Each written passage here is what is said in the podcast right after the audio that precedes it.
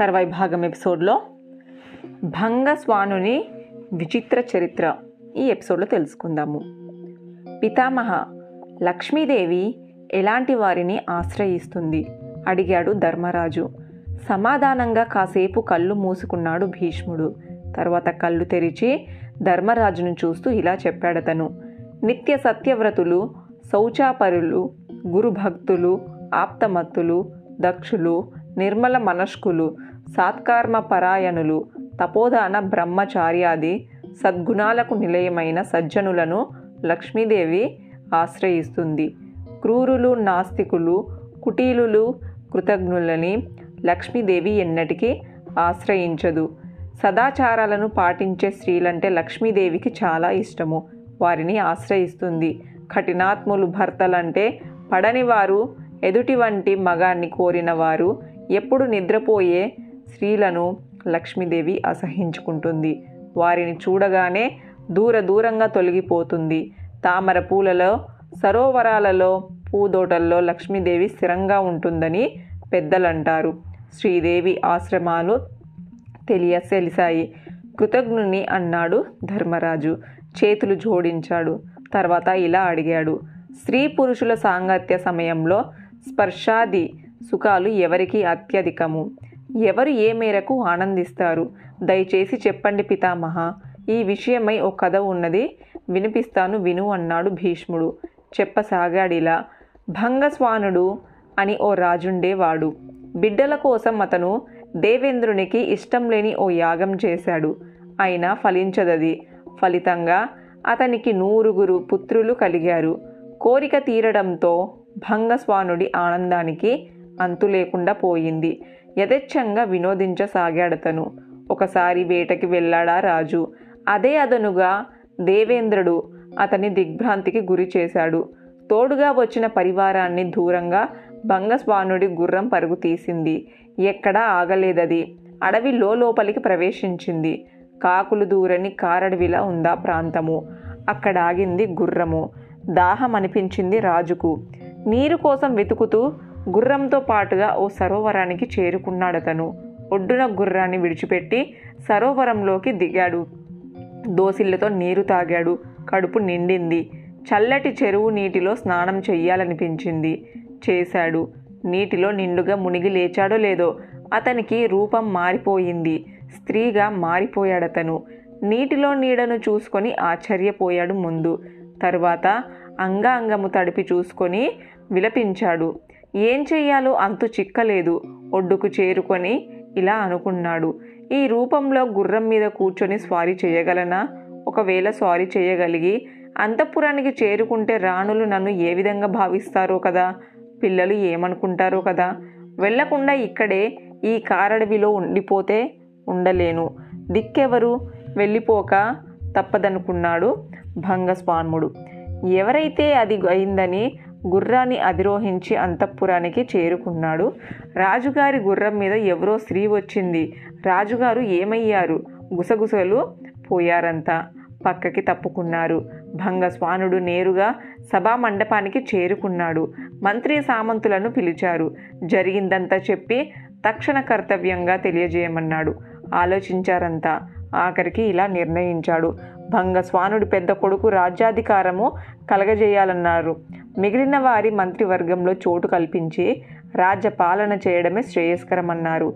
అందుకు అంగీకరించాడు భంగస్వాముడు. అలాగే చేశాడు.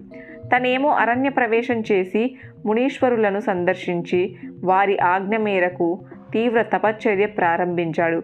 కొద్ది కాలం గడిచింది. ఓ మునికి స్త్రీ రూపంలో ఉన్న భంగస్వానుడి మీద అనురాగము అంకురించింది. భంగస్వానుడికి అతని మీద ప్రేమ జనించింది. ఇద్దరు కాపురం చేశారు. నూరుగురు పుత్రుల్ని కన్నారు. ఈ నూరుగురిని తీసుకొని భంగస్వానుడు రాజధానికి చేరుకున్నాడు. అప్పటి తన పుత్రులను కలుసుకున్నాడు. ఇలా అన్నాడు నాయనలారా నేను పురుషుడిగా ఉన్నప్పుడు మిమ్మల్ని కన్నాను. స్త్రీగా ఉండి ఇప్పుడు ఈ నూరు మందిని కన్నాను. మీరంతా అన్నదమ్ములే. ఈ రాజ్యాన్ని మీరంతా పంచుకొని పాలించండి అని అన్నది. సరే అన్నారు పిల్లలు. నేడు స్త్రీ రూపంలో ఉన్న నాటి తండ్రి చెప్పినట్టుగానే రాజ్యాన్ని పంచుకొని పాలించసాగారు. శాస్త్రవ భయంకరలయ్యారు. ధర్మ తత్పురులయ్యారు. న్యాయ పరిరక్షణలో వారికి సాటి లేదనిపించారు. దేవేంద్రుడు అది గమనించాడు. తట్టుకోలేకపోయాడు. తానొకటి తలిస్తే దైవం ఒకటి తలిచినట్టుగా భంగస్వానుడు లోకోత్తరుడు కావడాన్ని భరించలేకపోయాడు. రాజ్యాభివృద్ధితో భంగస్వానుడు కలకలలాడడాన్ని చూడలేకపోయాడు. ఎలాగైనా అతని అభివృద్ధి నిరోధించాలనుకున్నాడు. బ్రాహ్మణుని వేషంలో భంగస్వానుడు పురుష రూపంలో ఉన్నప్పుడు కన్న పిల్లలని కలుసుకున్నాడు. మీ అభిమానానికి ఆదరణకి అర్థం ఉండాలయ్యా. ఎవరో మునికి పుట్టిన వారిని సహోదరులని ఎలా అనుకుంటున్నారు? స్త్రీ రూపం దాల్చిన వాడు మీ తండ్రి ఎలా అవుతాడు? ఆలోచించండి. రాజ్యం మీ వంద మందిదే. ఆ వంద మందికి ఇందులో హక్కు లేదు. వెళ్ళగొట్టండి చెప్పాడు దేవేంద్రుడు. వారు ఆలోచనలో పడడాన్ని గమనించి సన్నగా నవ్వుకున్నాడు. అక్కడి నుంచి నిష్క్రమించాడు. భంగస్వాముడు స్త్రీ రూపంలో కన్న పిల్లల్ని కలిశాడు. మీరు వారికి సహోదరులు కారట. మునికి పుట్టిన పిల్లలు మేము ఒకటి ఎలా అవుతాము? అంటున్నారు. మీ తల్లిగారు పురుష రూపంలో ఉన్నప్పటి మీ అన్నలు మిమ్మల్ని రాజ్యం నుంచి వెళ్ళగొట్టేందుకు ప్రయత్నాలు ప్రారంభించారు. జాగ్రత్త చెప్పాడు దేవేంద్రుడు. దాంతో అన్నతమ్ముల మధ్య అగాధాలు ఏర్పడ్డాయి. భేదాలు తలెత్తాయి. ఒకరంటే ఒకరికి విపరీతంగా ద్వేషం ఏర్పడింది. యుద్ధానికి పాల్పడ్డారు.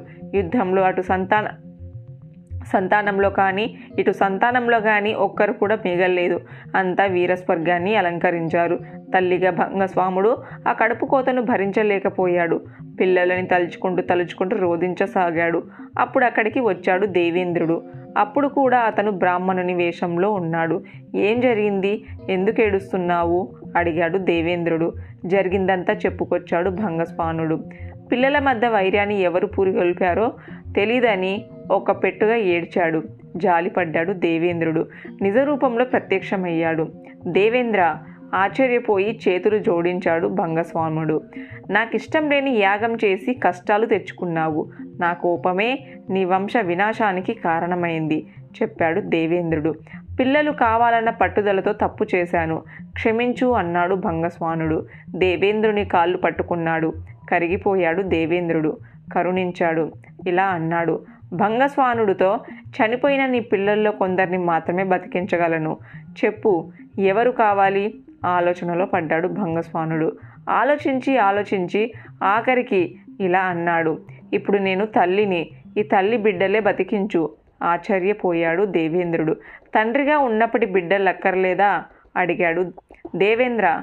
పిల్లలంటే తల్లికే ఎక్కువ ఇష్టము. ఈ సంగతి నీకు తెలియంది కాదు. ఆ సమాధానానికి సంతోషించాడు దేవేంద్రుడు. నిజం చెప్పావు.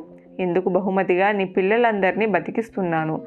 తండ్రిగా నువ్వు కన్న పిల్లల్ని కూడా బతికిస్తున్నాను. తీసుకో. ఇంకో వరం కూడా కోరుకో అన్నాడు దేవేంద్రుడు. అయితే నన్నిలా స్త్రీగానే ఎల్లకాలము ఉంచు అన్నాడు భంగస్వానుడు. ఆశ్చర్యపోయాడు దేవేంద్రుడు. ఇదేం కోరిక? అడిగాడు దేవేంద్ర.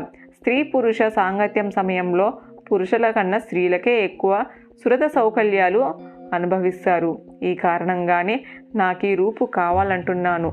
లోపల అసలు రహస్యం చెప్పాడు భంగస్వాముడు. సరే మహిళవై మహానీయ సౌకర్యాన్ని అనుభవించు అని అదృశ్యమయ్యాడు దేవేంద్రుడు. కథ ముగించాడు భీష్ముడు. నీ సంశయం తీరిందనుకుంటాను? అడిగాడు. తీరింది పితామహ. భీష్ముని పాదాలు స్పృశించాడు ధర్మరాజు. తర్వాయి భాగం. నెక్స్ట్ ఎపిసోడ్లో తెలుసుకుందాము.